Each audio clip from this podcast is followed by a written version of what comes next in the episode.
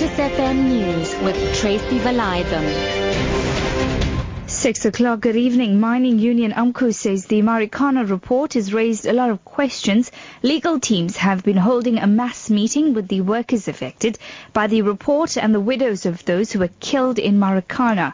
They plan to hold more meetings to get instructions on whether to launch further legal action against politicians that the report was exonerated. AMCU President Joseph Mathunjwa says the report protects President Jacob Zuma's allies. From Mthethwa to Phiyega, and only Phiyega, the findings are against her. Phiyega doesn't uh, operate on her own. It's got a structure where it's reporting to.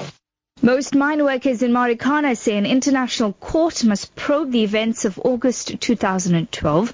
They say their lawyers should challenge the findings of the Marikana Commission of Inquiry.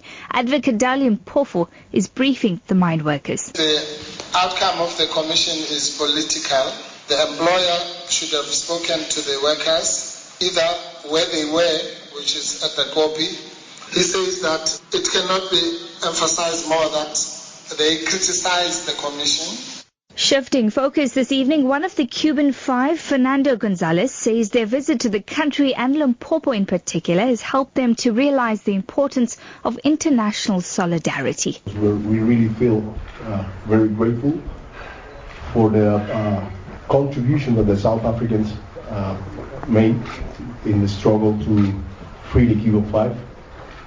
Contribution that was uh, important was uh, really uh, great contribution with the experience that South Africans have, and, uh, and we always thought of the sacrifices made by the South African people during the struggle. We had the opportunity yesterday to visit Soweto.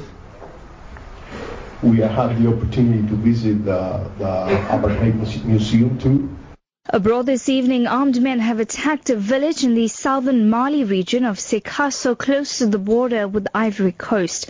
The attack comes a day after suspected fighters attacked a town in western Mali near the border. Twelve people, including three soldiers and nine attackers, were killed. They say they are infiltrated by fighters believed to be linked to Al Qaeda.